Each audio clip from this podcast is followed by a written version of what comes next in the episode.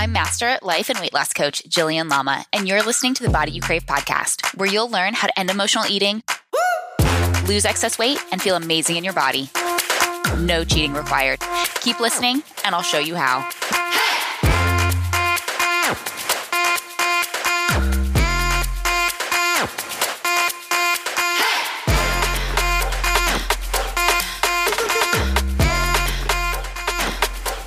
On today's bonus episode of the Body You Crave podcast, I'm talking with Sarah Madras. Sarah is a licensed mental health therapist turned mindset and transformational coach. She is a Dare to Lead facilitator and she believes that leaders are built, not born. And so she's committed to transforming overwhelmed hustlers and toxic cultures into daring leaders and courageous cultures. So, Sarah and I had a great conversation, and I think this was so important. We just dove right in and started talking about leadership and how to be a leader at home, in your work, the impact of courage and vulnerability and shame. We start talking about um, enoughness. I felt like I was getting coached on the call a little bit. It was amazing. And of course, we talk about relationships and kids and spouses and all the things because remember, y'all, we don't eat in a vacuum. So join me for this incredible conversation. All right. Welcome back to another bonus episode of the Body You Crave podcast. I'm so excited to have my friend Sarah on the show. Thank you for being here. Thank you for having me. Awesome. Well, why don't you introduce yourself to the listeners? Okay, so my name is Sarah Madras, owner of Sarah Madras Coaching, where I transform overwhelmed six figure hustlers into seven figure leaders through the power of mindset and courage skills. I'm a certified Dare to Lead facilitator based on the research of Brene Brown. So if there's any Brene Brown fans out there, you're in good yes, company. I'm sure love there's it, plenty. Yep. Yes. and so I go into organizations and businesses and work with them on developing their leadership skills so they can build brave leaders and create courageous cultures in their businesses. That's amazing. So I mean, we've got a variety of different types of people who listen to the show. So, some who have full time jobs, some who work at home. Um, and I think there's this misconception around leadership and how do we be a strong, like positive leader, even within the home? And especially coming from a kind of a Christian perspective where the man is supposed to lead. And mm-hmm. so, how do you still kind of respect him, allow him to to lead the family, maybe religiously or in, in different areas, but still show up as a strong leader when you are more of a full time wife, mom at home. Right. And so I think it's in the way that we define leadership. And so uh-huh. when we define leadership, it's defined as anybody who sees the potential and people and processes and has the courage to develop that potential. Mm-hmm. So every parent in the world is a leader because they see the potential mm-hmm. in their mm-hmm. children yeah. And they have the courage to nurture, develop, train, and invest in that potential so that it can flourish and grow. So yeah. that's why it's like we use these skills, the dare to lead courage skills, they're used in our personal life and in our professional life. And that's one of the biggest feedback I get from participants is they're mm-hmm. like, man, I'm not only using this at work, but I'm using it at home and mm-hmm. in my mm-hmm. marriage and in how I parent and in my family dynamics with extended families because we do a lot on boundaries and you know different things mm-hmm. like that. Mm-hmm. And so it mm-hmm. definitely isn't oh well i'm not the ceo in the corner office so i'm not mm-hmm. a leader like uh-uh these are skills that we can all use to be leaders in our lives and in our businesses or careers mm-hmm. Yep. oh i love that so why do you think it, it requires courage in order to like see the potential and to nurture and foster that? Because courage and vulnerability are best buds, right? Like they're holding hands, walking through the park together. And so the way we define vulnerability is uncertainty, risk, and emotional exposure.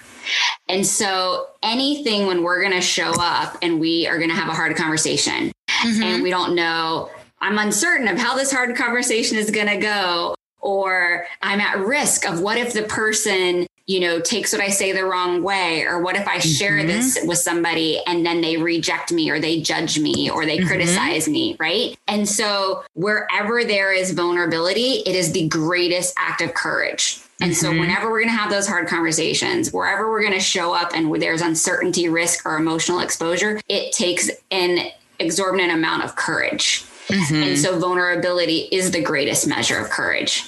Mm-hmm. Oh, I like that. So how can we like do you have any like, suggestions or tips because we're just diving straight in like there's no beating around the bush like we're just let's like boom it. let's we're, we're here to play so how do we, you know, talking about hard conversations, this is something I talk about with clients as well, because we don't eat in a vacuum. We mm-hmm. eat over different emotions, over different situations and circumstances because we have thoughts that create the feelings. And so, and a lot of times when we are trying to stuff emotions, we are also trying to push off hard conversations and we don't want to feel and we don't want to make somebody else feel. And so we are pushing off those hard conversations. And so that's something I know I coach a lot on is how do we mm-hmm. have this? This is something that I've come a long way um, in my own personal growth because I never used to have the hard conversations. It would like, I would kind of like hold it, bury it, ruminate on it, like keep thinking about like how this happened and I never yeah. let it go. Like I could never, like it was really hard to forgive. And then it would just kind of explode and be this volcano or it would erupt in this like very extreme negative. Like my husband was like, you want a divorce? Like what the heck? Right? I thought we yeah. were fine. Like what's yeah. going on here? Uh, He's like, I, I just forgot to take out the trash.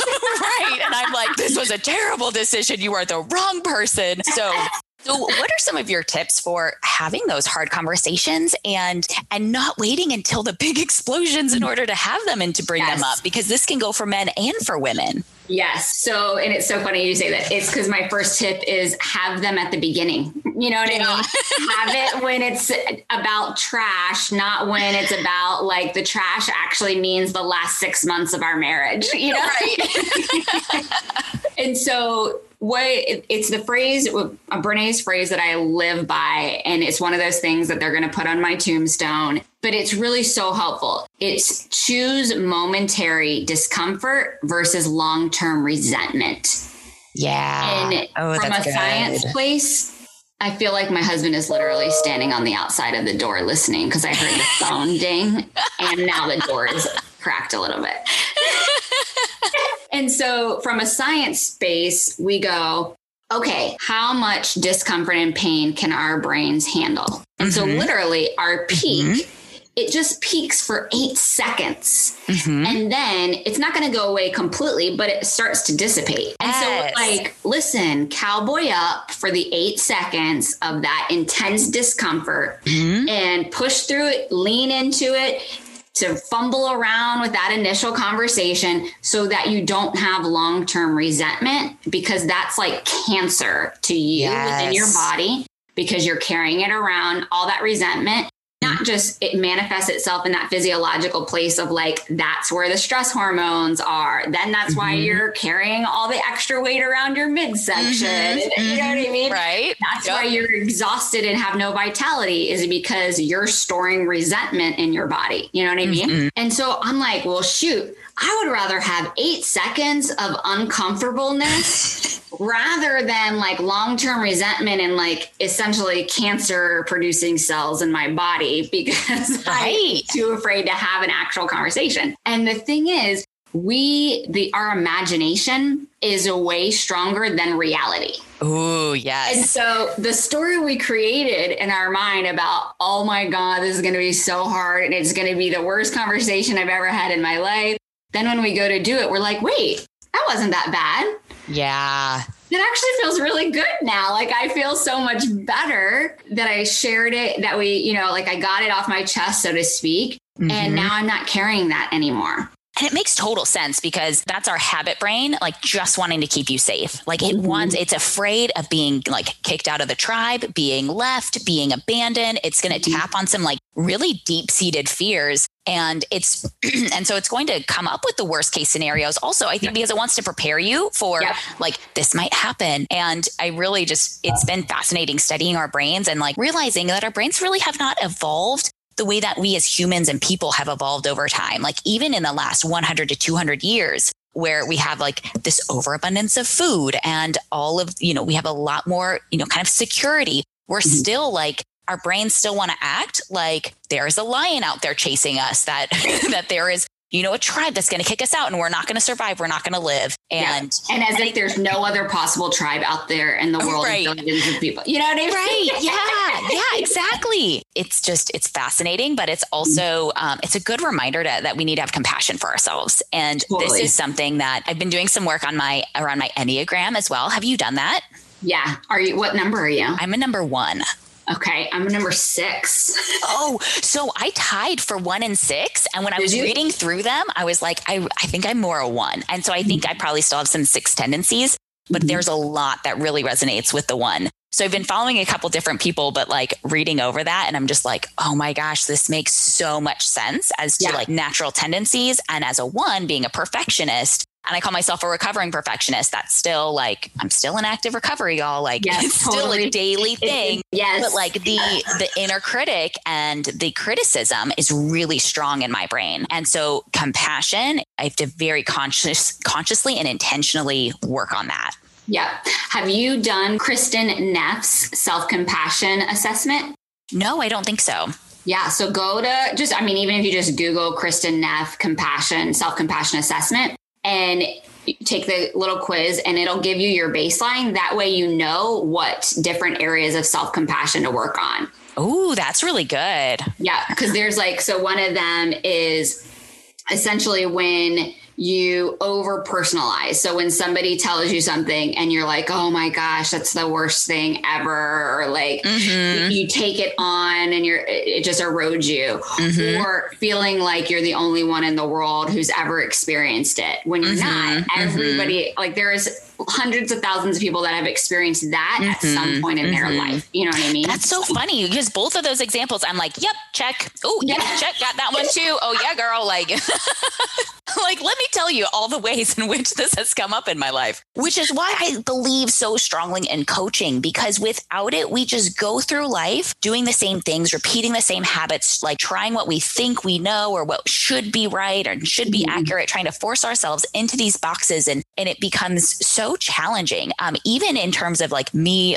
digging, like really coming out as more like weight a weight loss coach. Mm-hmm. That's not going to tell you what to eat. Like right. that is that is not like I don't fit these labels of 30 or keto or gluten free or you know like these different things and I'm like yeah. ah, but what if it's different for everybody and it took it took over a year for me to really feel confident in yes. like standing in that can be my label that can be my box is mm-hmm. there is no box or exactly no. that's my whole thing yes and i yeah. so feel that when it comes to those labels especially in the coaching and business world because i was it took forever and i still don't even use like i'm like i don't want to use my label like it doesn't feels weird because it was okay well i have you know, almost two decades as a licensed mental health therapist. And mm-hmm. so I'm like, what do I do with that? I was like, mm-hmm. do I say I'm a therapist that's now coaching? Do I like, and yeah. but that confused people because then they're like, well, I'll just give you my insurance and give you my copay. And I'm uh. like,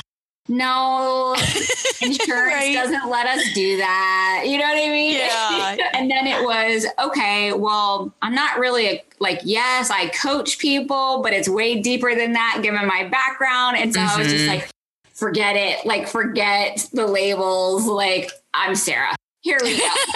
You know right. what I mean? right.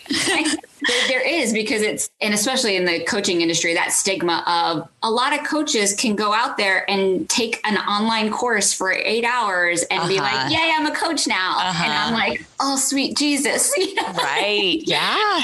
And so yeah. it is that instead of looking at somebody's label, it's like getting to know who they are as a person. Mm-hmm because mm-hmm. none of us fit a label. Like mm-hmm. if we mm-hmm. really get down to it. Mm-hmm. In the car the other do- uh, other day, the boys asked me, and my boys are uh, almost seven and ten. And Lennox, the youngest, he goes, "Mom, are we Christian?" And I mm-hmm. go, well, it depends on how you define the word Christian. I said, mm-hmm. some people define it differently than others. And Matt's like, well, to me, Christian means do you believe in God? And we believe in God. So I would say we're Christian. And I mm-hmm. go, well, Christianity to me does not believe that. It comes with a lot of other things, going to church and like praying every day. Like there's like not stipulations, but there's practices and habits, mm-hmm. right? And I was like, so I would not say we're Christians. I said, mm-hmm. I would say we believe in God and we're very connected to mm-hmm. um, spirituality and we're really grounded in our faith. I said, but we are, we would not fall in the typical box of Christianity.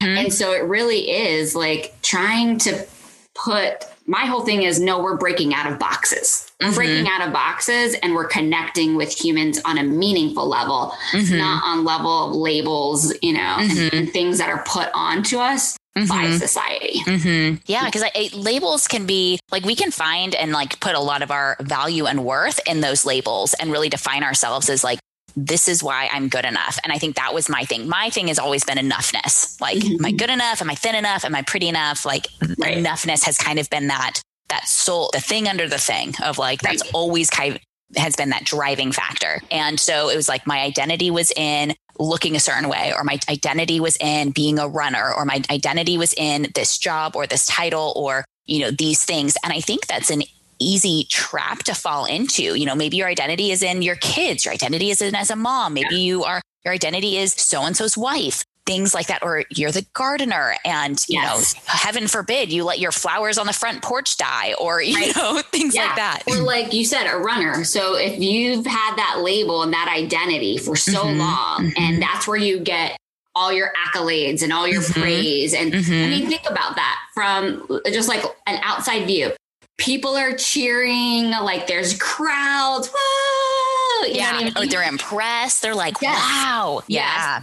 There could be scholarships. So you're like being rewarded and endorsed mm-hmm. with money after a great race. Even when you're a kid, the parents are like, mm-hmm. let's go out and celebrate with right. your favorite restaurant or here's ice cream or, you know what I mean?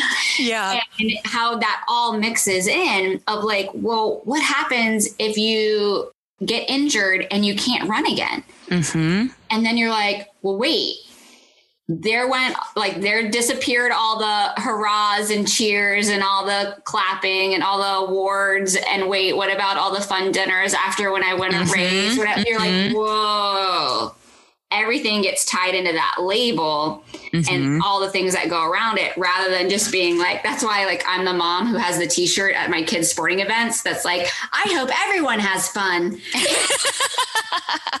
like literally and I'm like cheering for the other team when they get play I'm like good job good shot you know? right you know I can I can acknowledge like yeah like good shots a good basket like ooh that was a mm-hmm. nice throw you know stuff mm-hmm. like that you know, and I think it's also easy for us to like as a runner, I did get injured. And so then I felt like, okay, well, I couldn't call myself a runner anymore. But now I just put that value and worth and stuff into other things. Or when I stopped defining my value and worth in my body, oh, well, now I'm going to put it into my job and my career. Now I'm going to put it into my business. Now I'm going to put it into these other things. So how do we break that cycle and yeah. um, I was like, girl, let me moving? tell you.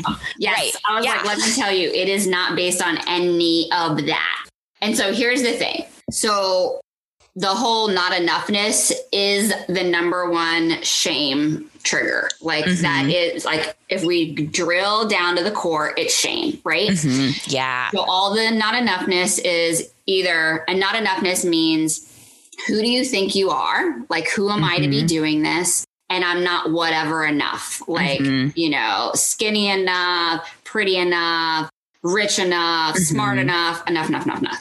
And so remember, it's two. It's like a, a gremlin, right? Where they mm-hmm. change. And so it's who do you think you are to be doing this? Meaning everybody else, like there's five million other coaches out in the world. Who's going to want to hear from me? I'm not saying anything new or exciting. Mm-hmm when we think about it, no one is saying anything new and exciting, right? Like, unless you have discovered and unearthed like a new organism or like some scientific, no one is saying anything new. Everything is built yeah. off of somebody's previous knowledge. Yeah. We're saying it in our own way. We're putting our twist on it. But like that whole, I don't have anything to contribute. What you have to contribute is your personality, is your compassion, is your style of delivery. Somebody needs to hear it from you. Mm-hmm. Everything's already been said before. So, like, right. say right. it the way you need to say it. You know what I mean? So, those two things are underneath there. Well, what's underneath that? The two biggest fears. So, the things that, and this is all science, like, I'm not just like on my soapbox. Y'all can look this up or Google it or reach out to me. But so, the thing that people fear is they fear death uh-huh. and they uh-huh. fear loneliness. Mm. And loneliness is essentially death because it's I'm alone on the island. So I'm going to die alone. I'm going to be without love, without connection, without belonging. Mm-hmm. And that's on a based on a 75 year study. So like, holy moly, 75 years yeah. of research to come to that. And so if our fears of I'm going to die and oh my gosh, I'm going to be alone and no one like there's going to be no connection, no belonging, no love. And then that is what fuels the, well, I'm not have that because I'm not enough. I'm going to mm-hmm. be alone. Mm-hmm. I'm going to die alone because I'm not smart enough, pretty enough, blah, blah, blah. Nobody's mm-hmm. going to, I'm not whatever mm-hmm. enough for somebody to love me. And so then we try to amass it and like, I'm going to make myself so pretty and skinny and this, that, and another and so smart. And so people that jump from like, well, I have my doctorate in this and now I'm going to get a third doctorate in that. And, you know, uh-huh. I'm like, let's dig into that. and the, what cracked it open for me is when I realized that our worth is something we are born with. Mm-hmm. It is mm-hmm. not something we acquire. Mm-hmm. So you're born fully wholly worthy. Like Caleb is not sitting across the Zoom from me mm-hmm. being like, Sarah, do you think I'm pretty enough? Are my thighs skinny enough compared to that baby next to me? Yeah. Like, no, he's happy as can be, like, woo, not.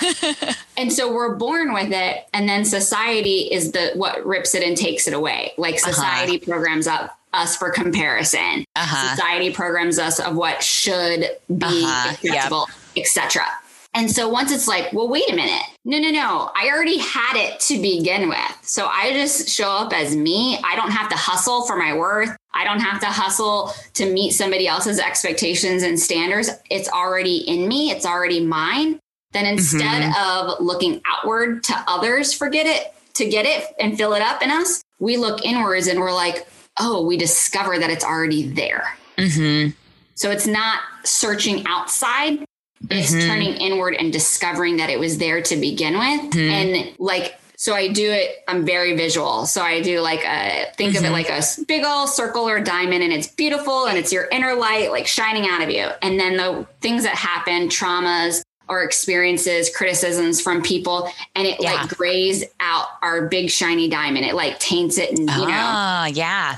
So our job is to just get our little mental eraser and emotional eraser and be like, no, I'm gonna that doesn't tarnish me. Mm-hmm. That doesn't take away my worth. And so they might have said that it does, and I allowed mm-hmm. it to at that time, but now I know the truth. And so mm-hmm. I'm not mm-hmm. going to allow it to anymore. And mm-hmm. so then our job is to discover the gem that's that's been in us the whole time, that self-worth, and then get the eraser out and like clean it back off and make it all pearly and shiny instead of letting right. the world tarnish it all up. yeah, yeah, absolutely. You know, and I think for some people it that might be a very kind of quick process and for other people they have to go back and kind of like uh wax, you know, yeah. like re- get yes. everything off. Like they have to go through and do that process on a daily basis, a weekly basis, a monthly basis. Like it's something where um, those old thoughts and the comparison and the, you know, just the, the old beliefs, programs, they don't always fall away just with a brand new thought, right? Like I can know that I'm worthy and valuable, but I still have these other thoughts that naturally want to come up or that just, yeah. you know, my brain is naturally going to spit out. And I just want all of our listeners to know too that like that there's nothing wrong with that either. Um, nothing has gone wrong. It's yeah. not a huge waste but we often think that it's like a one and done kind of thing. Um, and oh, this no, is something that happens.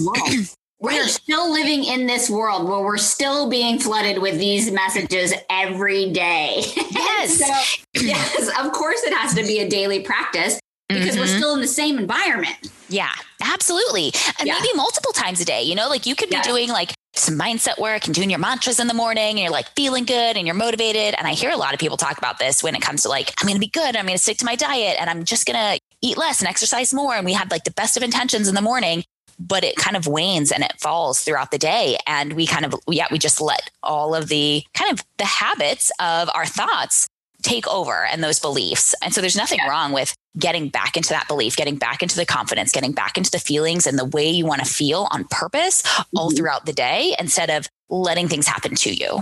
Right. And because we're not changing the environment either. Right. Mm-hmm. And so if you're like, well, I'm changing myself, I'm changing myself, but I'm still in that same environment. I haven't changed anything about my environment. That's so much harder. Yes. Yes. Because you are, you're bombarded with that all the time. And so like it's not it's not setting you up for success you have to change the environment on the outside just as much as you're changing your environment and your thoughts on and the stories you tell yourself on the inside Mm-hmm. Yeah. And I think there's a, there's a time and a place. Like we can't always change the external factors. You know, mm-hmm. you might be in a job and you're like, I freaking hate this job. Like this mm-hmm. sucks. And you maybe you can't change it right now. And so that's when the thought work and the mindset, like that right. is going to be such a big player. Um, but yeah, working on both simultaneously and looking at, okay, how can I change the way that I perceive this? How can I work on me and myself and grow and use this as an opportunity for me to grow without kind of creating unnecessary suffering by staying in something that I know is going to be a challenge every single day. And I well, and go, go ahead. ahead. Well, and I think because for me, it's you can always change anything. And mm-hmm. by you changing you, it changes the environment too. So, like mm-hmm. the example of the job. Mm-hmm. Yeah, maybe you can't change the environment of the job, meaning quit the environment and mm-hmm. quit the job. You can change the environment by implementing boundaries. You can change mm-hmm. the mm-hmm. environment around you by no longer engaging in office gossip or, you know, like those kind of things. So it's not this all or nothing of oh, yeah. I have to change my environment. So I have to quit this toxic job. No, that's not what I'm not endorsing everybody to go and like quit their job and then make no income. right.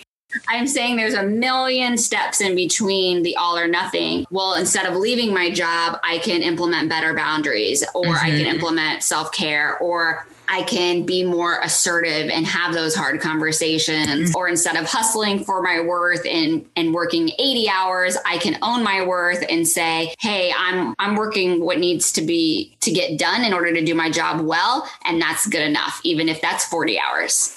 Yeah. I'm like, and that's so 20 hours. I'm right. Like, yeah.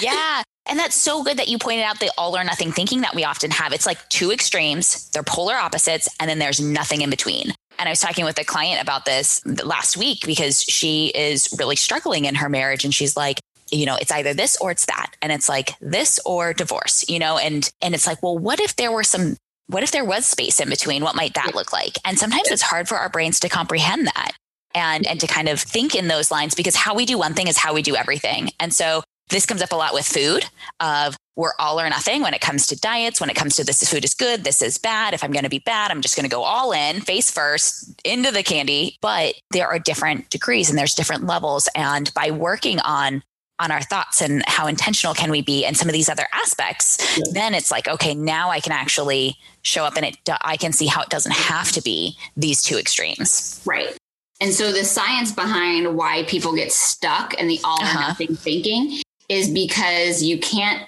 when you are in it's two separate uh, places in the brain it's the parasympathetic and mm-hmm. sympathetic mm-hmm. right mm-hmm. you cannot be in the parasympathetic and the sympathetic at the same time you can't like you, uh-huh. that is impossible and so when people are in what like that that stress response of the fight flight or freeze mm-hmm. when they're in that suffering state and so if they're struggling in their marriage and they're in the suffering state that means they're in fight fight, flight, or freeze, which means they cannot access the creative parts, yeah. which are in relax, restore.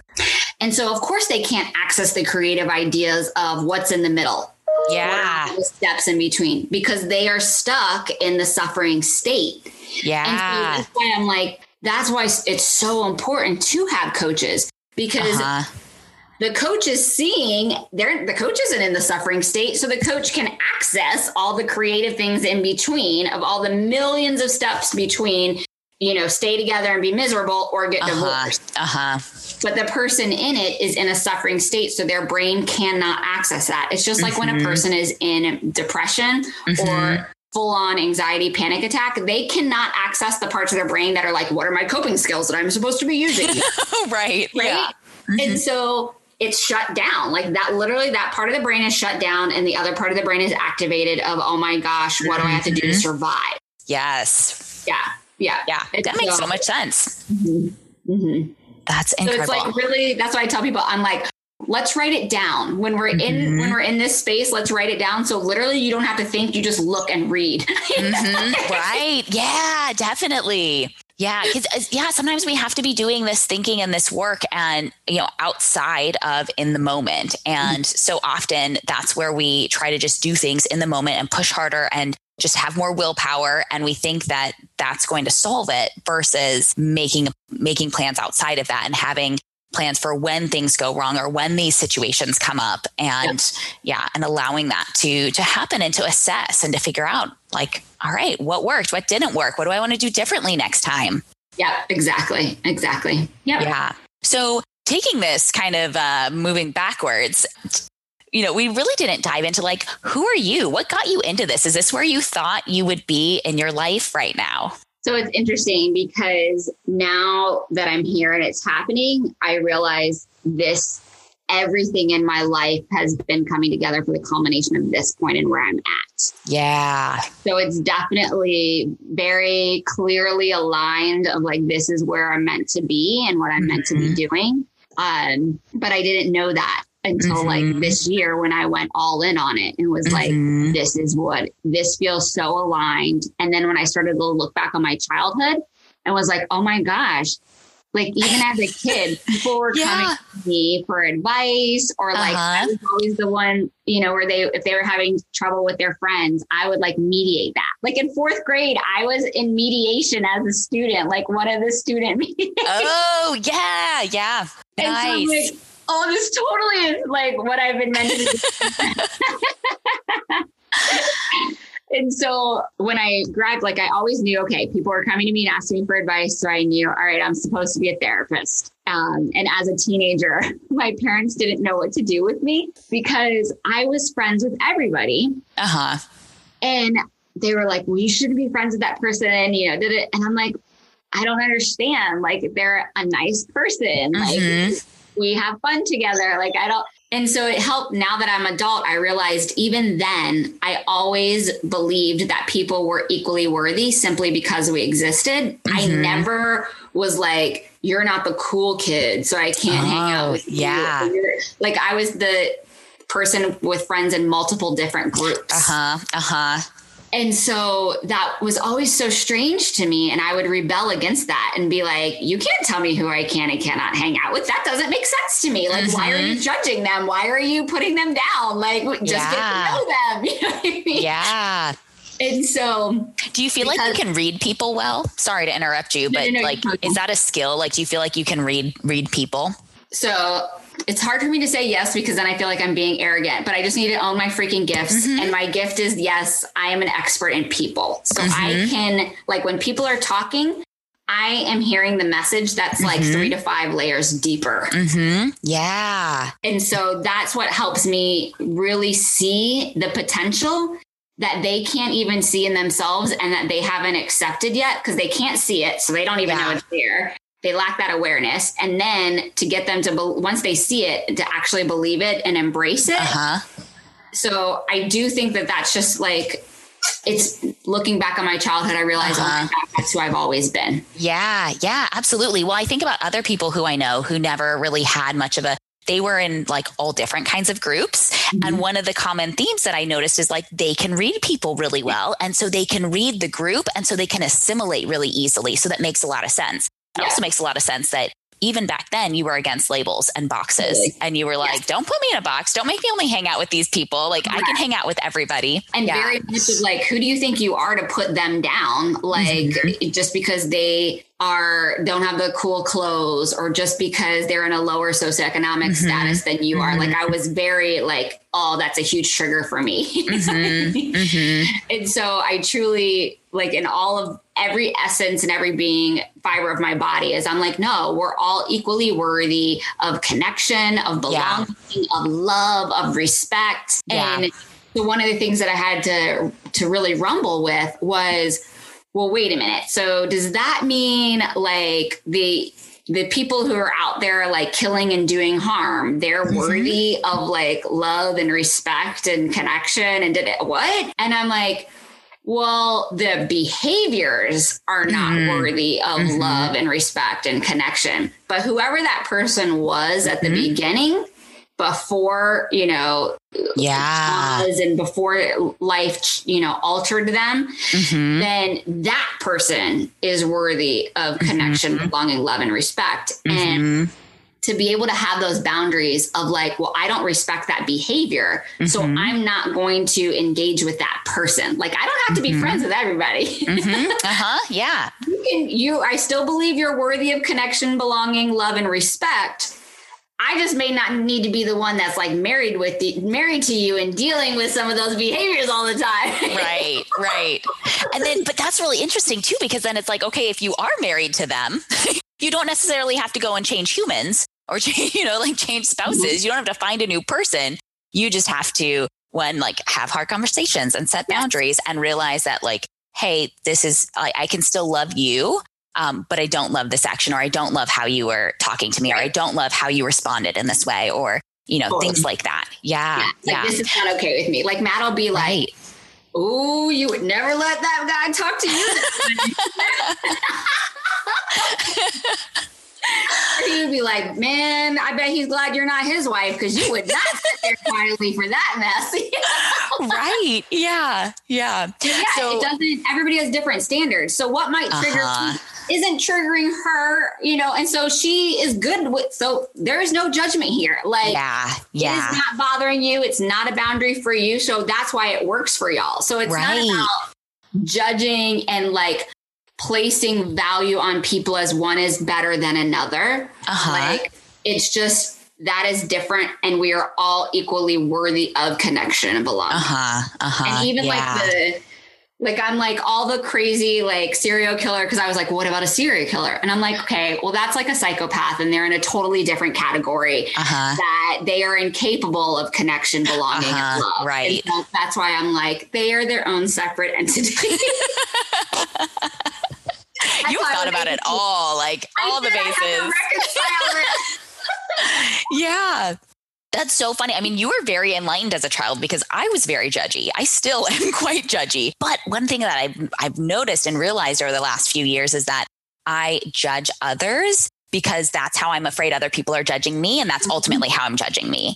Um, you know, it's like what I'm afraid people are judging me about is ultimately how I'm judging myself as, and it goes back to that enoughness uh, and the shame of I'm not good enough. I'm not cool enough. I'm not wearing the right clothes or driving the right car or there's these kind of aspects of what it takes to be loved or accepted or mm-hmm. um, you know approved of right. and it's really interesting too when we can kind of own the fact that we care about what other people think about us like that is really freeing yes. you know to, yes. to stop pretending and stop putting off and giving this kind of fictitious or just lying to ourselves that like oh well i don't care what people think because deep down we we typically do and it might not be all people but there's usually a few people where we still do care. And I think it's important to to think about make a small list of like whose opinions do you care about? Like who, who is on your list? That was that was one of my phrases a few years ago was like you are not on my list. you are not on the list of people with whom I like care and I interact with. So it does not matter what you say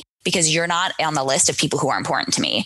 I get emails from people like random people who have like joined my email list or you know kind of found me somehow and they like they'll call me names. It's so crazy what happens just because of the internet but they'll say like this was so rude and this was so unprofessional. I can't believe you said this. And and i just have to remember like you are not on my list. And exactly. I, I somehow i found one of the emails and i responded back and i was like look i'm really sorry if i offended you. It's not my intention would you like me to remove you from this email list? Like yes. I can I'm happy to unsubscribe you, but I'm not apologizing for what I'm saying or how I'm saying it because there are people out there who need to hear this message. And it may not be you, and that's okay.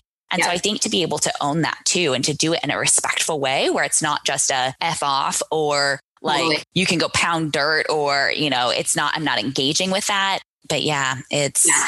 Well, and I think it's a it's a growth opportunity for that person, right?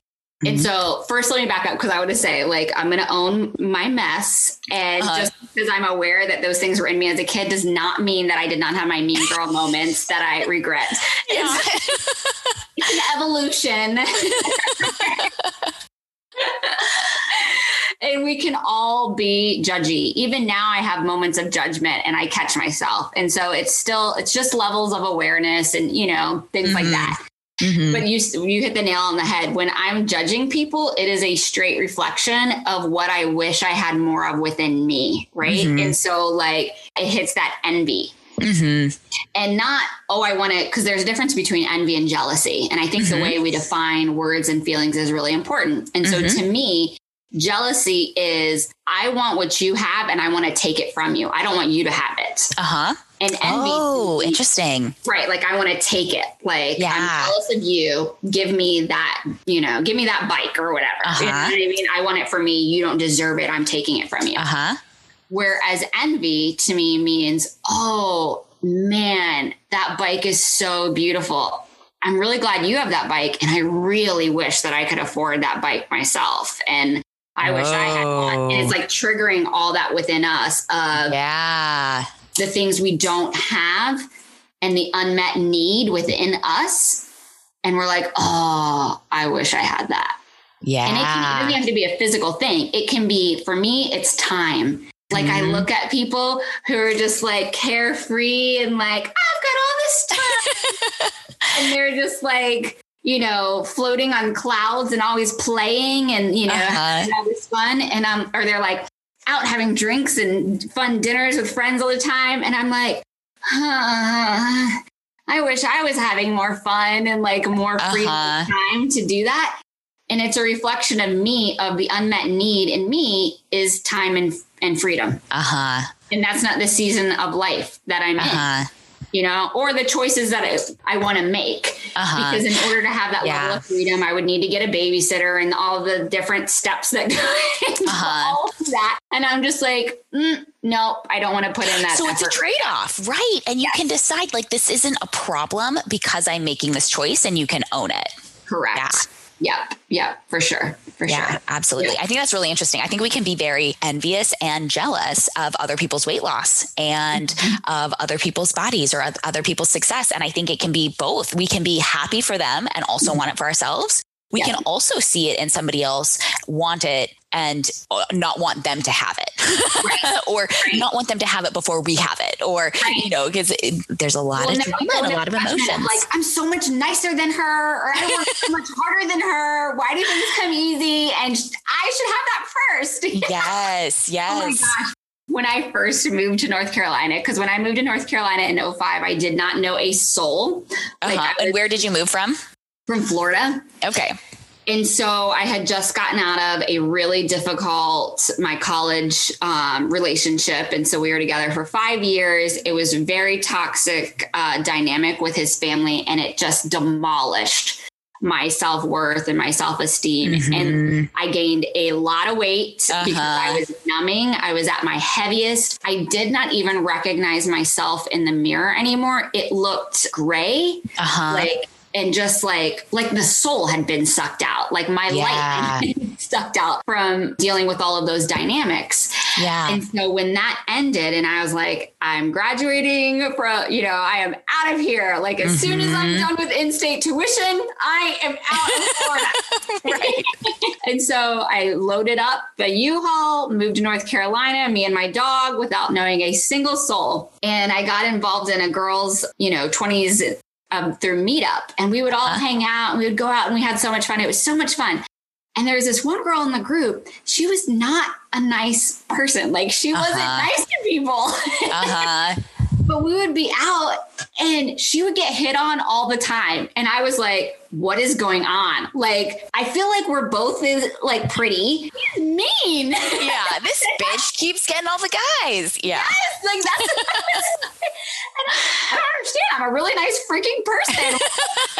Right. And so that was totally a jealousy example of like, you're a mean person. The guys, I want the guys Uh-huh. drinks. I want the attention to build Uh-huh. my self-esteem back up after that relationship. Like, so that's an example of jealousy versus like, Mhm. you know, the envy where I would have been like, oh, that's cool that he's hitting on you. I'd like his friend to hit on me. Right. Right. yeah. And then having the courage to then hit on the guy instead, which was kind of a whole new dynamic I think women kind of play with at some point in their 20s. Like, oh, let me ask this person out. Um, Yeah. I did ask my husband out. That's how we started dating. Was That's I asked him to his Marine Corps ball. Um, actually, I had to, had to go to his boss to get his phone number. So that, That you know, so not funny. not awkward at all. See, but that's what I mean is that courage. Like Uh-huh. that is totally a moment of vulnerability where it could have gone really right. and Right. you had the courage to do it. And then the reward that you reaped from that moment of courage uh-huh. hello, now it's the person that you're married to and that you have a family with. Like that's how yeah. you you know what I mean? And so right. these moments of courage, mm-hmm. that willingness to be like, yes, I'm vulnerable right now and I'm doing it anyways because I'm showing up with courage reaps such rewards. Mm-hmm. Mm-hmm. And if we just really are mindful and observant of that rather than just like plowing through life, mm-hmm. like really take a second to let those things yeah. sink in of like, yeah. This is happening. This is the reward from that moment of courage. Yeah, right. Absolutely. And I think also looking at you know, we might be in challenging situations or having these hard conversations or going through a tough time with um, a spouse, with your kids, with a job, with, you know, a variety of different things and really being able to look at what's working in this, what is going well, what can I, and it's not about fake it till you make it, because I'm not a fan of that. Like, I don't think we have to fake anything. It's not just about thinking happy and pretending like life is all good but we can start to look for what what's the positive in this. So 2020 was like a pretty good year for me and my family. Like we we did pretty well throughout the year. My business grew we had a baby, husband got a new job, like we moved back to the southeast. Like there was a variety of things that went really well. 2021 has kind of been like this hammer where there's been like a lot of there's been a lot of death, there's been cancer diagnoses, there's been a lot of a lot of negativity in it and yet I can still look and see the positives and the benefits of like thank goodness this cancer diagnosis came early. Thank goodness yeah. we have time to go. We're, we're on the right side of the country to be able to drive instead of needing to book a flight. Thank goodness we have the time that we can plan and we can go visit and we can say our goodbyes. You know, like it's not always the easiest of situations. And it doesn't mean that I don't also still feel sad or loss or grief. Like that's still okay. But looking at the, looking for the positive in things too yeah. helps to keep us from really sinking down into some of those pits of despair, frustration, anger, self loathing, things like yeah. that. Well, and it's yeah. really that proof, right? Like we need the proof in order to rewire our brain. Mm-hmm. So I mm-hmm. totally agree with you. The fake it till you make it doesn't work because our brain knows what a lie is. Like, right? Not stupid. Like, girl, you are not a Victoria's Secret supermodel. Like, stop telling yourself that. Right, exactly. Like our brain knows the lie. so it's really identifying what the truth actually is and then finding all the proof for it. Mm. And so the proof is like I have proof that everything is going to be okay mm-hmm. in the mm-hmm. end. Mm-hmm. And here are all the ex- examples throughout my life of when it was hard and then here's the proof of that it was worth it or you know these are the things and so it's always being able to collect that evidence and that proof because that is literally what is strengthening the neural synapses in your brain like when we want to find all the proof about yes. how you know our uh, the example of the person struggling in the marriage. If you're looking for all the proof about how your marriage mm-hmm. sucks, I mm-hmm. guarantee you, you will find. You will find it. Yep. In Just like when you're Absolutely. shopping for a car, you're like, oh, I didn't notice that there is 5,000, you know, Nissan Sorentos or, or, whatever it is. Right. On the road now. You know what I mean? Or when you're trying to get pregnant, everybody in the freaking world around you is pregnant. Mm-hmm. And you're like, where did all these pregnant people come from? Mm-hmm. It's because what you focus on expands. Mm-hmm. And yes. so I'm like, listen, if I'm going to try on a pair of jeans, they better make my butt look good they better be the softest, most comfortable jeans in the world so that I feel glamorous. Mm-hmm. We're going to try on stories the same way. Mm, so if yes. I try on a story, that story better make me look real good, make yeah. me feel like all glamorous and like a rock star. Or why am I wearing the dang story to begin with? Like, why would I wear a pair of jeans that make me feel like crap? Yeah.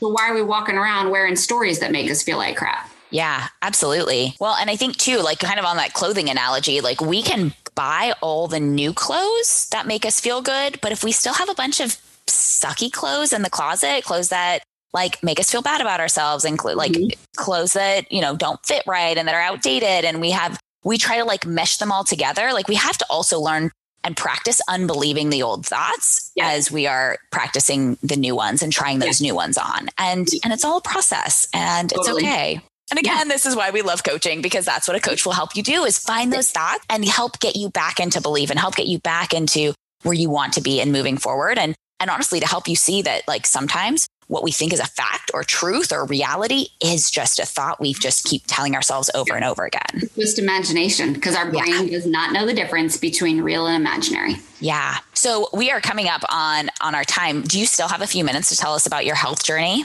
or do you have a hard stop? No, I don't. I'm good. Okay. All right, cool. So you mentioned having after so with your two boys and labor you mentioned having a lot like a lot of back labor a lot of back mm-hmm. pain and really wanting to get your health right in just in, in feeling better and kind of strengthening your core. So tell us a little bit about your journey um, coming mm-hmm. out of those pregnancies and what you were doing, but also what you were thinking and feeling and, and the reasons as to why you you chose and went that route. Right. So for me, it actually even goes back to childhood where I never felt comfortable in my body.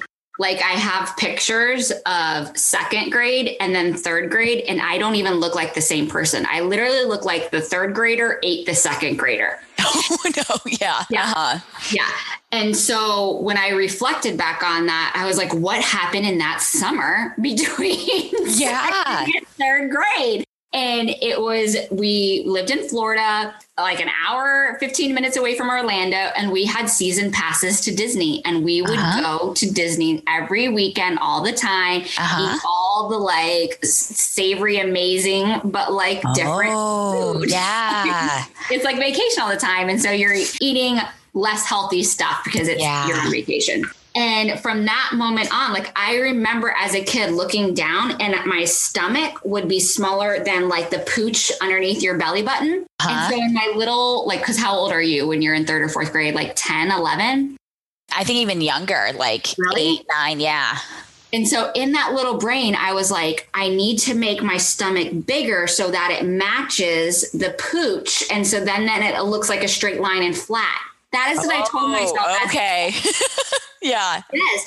Or I, this is, I actually never said this out loud. So I'm being very vulnerable right now. Or I would go, well, I like that my stomach is flat. I wonder if I can just get scissors and cut off the like pooch area. Like, uh-huh uh-huh. stuff in my head. And so you add on to that early puberty and being sexually harassed since fourth grade. Mm-hmm. And, you know, like a lifetime of that. I never felt safe in my body or mm-hmm. that my body belonged to me. It never mm-hmm. felt like my body belonged to me. Mm-hmm. And so during pregnancy, it was like the only time of, oh, I feel beautiful in my body and I'm embracing my body. And you know the key difference? People are really freaking nice to pregnant women and don't say anything bad about pregnant women. Mm-hmm. Mm-hmm. And I was like, oh my God, the only thing that has freaking changed here is the interaction with the outside world and the environment of how everybody thinks that pregnant women are so gorgeous and they're glowing and la la la la la. Right. yeah.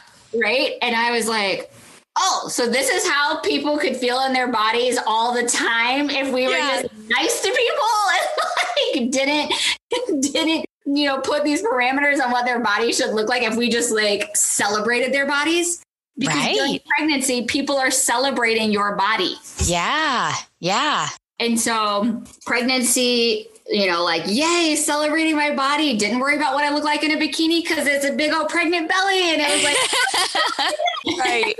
And so after it was actually a trip before the boys were born, I said to Matt, he wanted children before I did. I still wanted some time. And I was mm-hmm. like, here is my offer.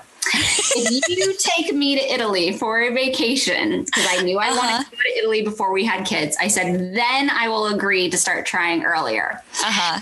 And he was like, deal sold. I love it uh, because you know what? Kids are a negotiation in my house too. And like baby number two, he or she like that's a negotiation. I'm not ready to negotiate yet, but that will be.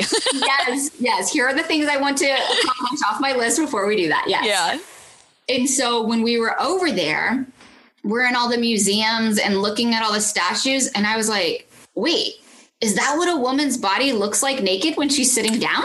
Oh. I had no idea. Yeah. The only thing we saw was the deception of mm-hmm. magazines that aren't even real. Of you know, so I had no actual reference point mm-hmm. of what a woman's body looks like naked. mm-hmm. until I was at Italy and saw all the statues. Yeah. Oh, that's fascinating. Right. And I was like, oh, like so you sit down and then the gravity right. Or you're standing and you're in this beautiful pose or maybe you're laying and there's a little bit of a roll right here or like maybe there is a little belly like pooch area that like is not supposed to be flat or maybe is it naturally flat like all right. on its own? Yeah. Yes. And so i was like oh like it was really that like that was the aha moment and that uh-huh. was the uh-huh. first reference point. point and so then i really started seeing because once you it's that whole awakening right and once you wake yeah. up and you see then you can't unsee and so then i started seeing yeah. and i was like oh totally like I saw them for what they actually were versus, oh my gosh, her stomach must be totally flat under there. Like I just was more observant. Uh huh. Uh-huh. And the people uh-huh. I had idolized around me of like, oh, if only I look like her. Uh-huh. I actually looked. I'm like, she totally does have that little pocket of pooch when she sits down. Uh-huh. Or thigh gap. I thought I was supposed to have thigh gap, and I tried and I tried.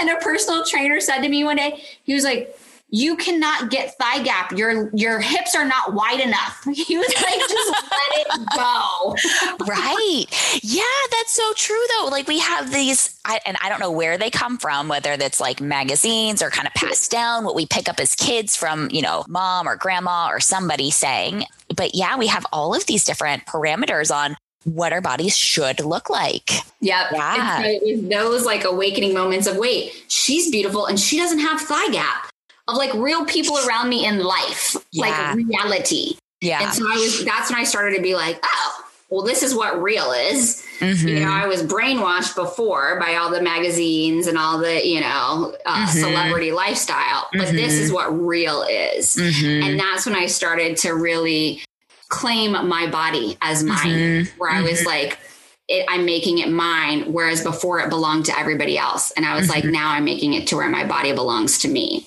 Yeah. And so just really coming to that place of, okay, I was celebrated when I was pregnant.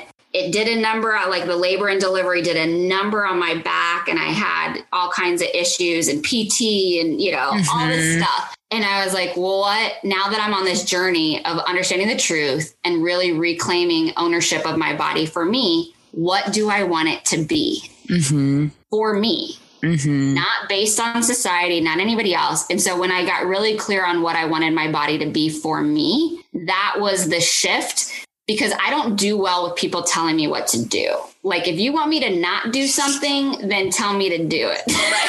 I know. Like, it's really interesting. I thought I was really good at following rules and following directions. Um, and sometimes I am, but if the rule is stupid, yes. like, I am not doing that. Or if my husband wants to tell me what to do, mm-mm, yeah. love you, but no, yes. you're yes. not the boss of me. Like little, like the my yes. little, you know, three year old stubborn totally. self comes well, out. Our little yeah. rebellious teenager that's like, uh uh-uh. uh yeah. yeah.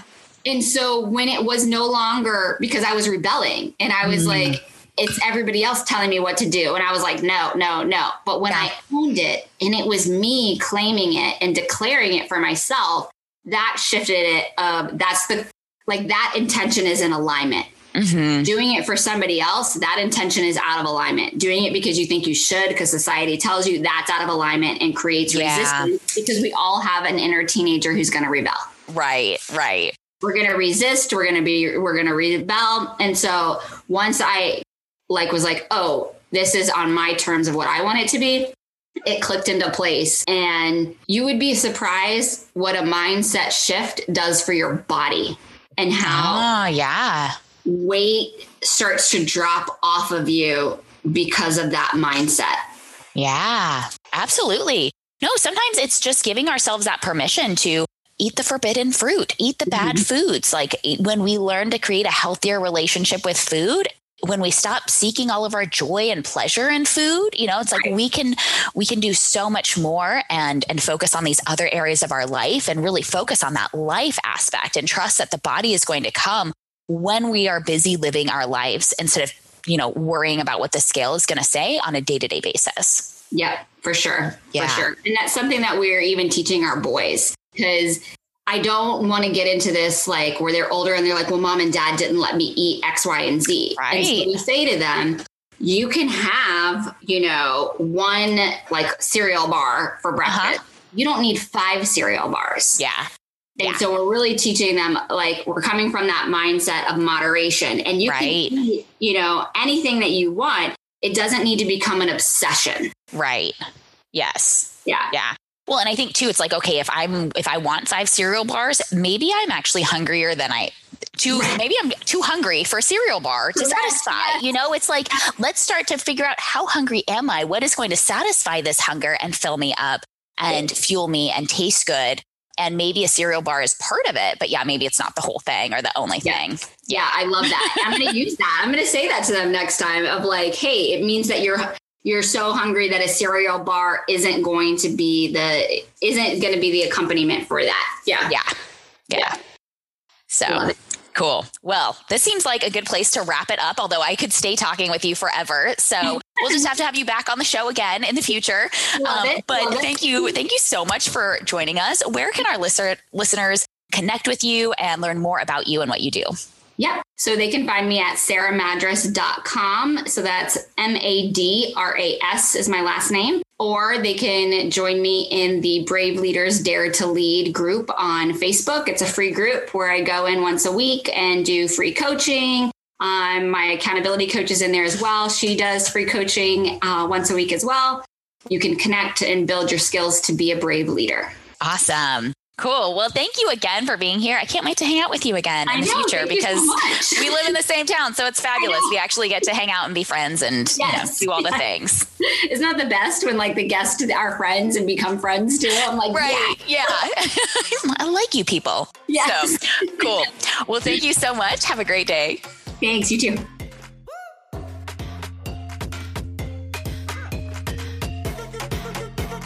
If you like this episode, then you'll love my free virtual workshop Five Keys to End Emotional Eating and Lose Excess Weight for Life.